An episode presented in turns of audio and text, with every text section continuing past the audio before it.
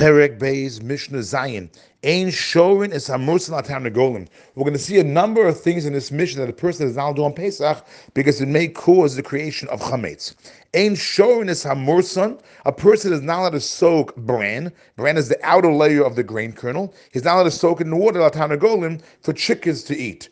Now we're referring here specifically to water that's either warm or cold, but not very hot water, because avol chotin, one may scald brand in hot water. It's the water's very hot because then it's not going to become chametz. Because any grain that's cooked can never become chametz.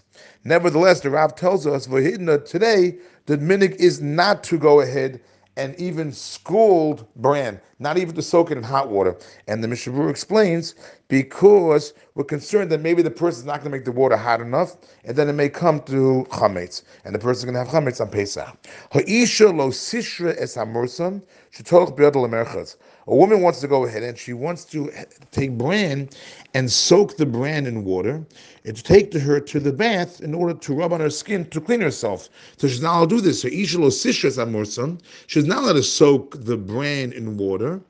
Shetolich biyada lemerchas. Take with her to the bathhouse. Why? Because we're afraid that by, by soaking it, it's going to become chametz. Therefore, she's not allowed to do this. She's not allowed to soak the bran. Avol shafahi b'vsar yavish. But if the bran is dry, she never soaked it, then she can rub it against her skin. What's the chiddush? Of course, it's not. It's dry. The answer is because she's going to the bathhouse, she may perspire, and we're concerned maybe the sweat would make the bran into chametz, but we're not concerned for that because perspiration doesn't make something chametz, only water. The Mishnah continues, Lo yilos adam chitin, a person is not allowed to chew wheat kernels by putting, by putting his mouth and chew them. Now I'll do that. Why is he doing this? For Pesach, and he'll place it on the wound that he has to heal the wound. By Pesach is not allowed to do this. Why?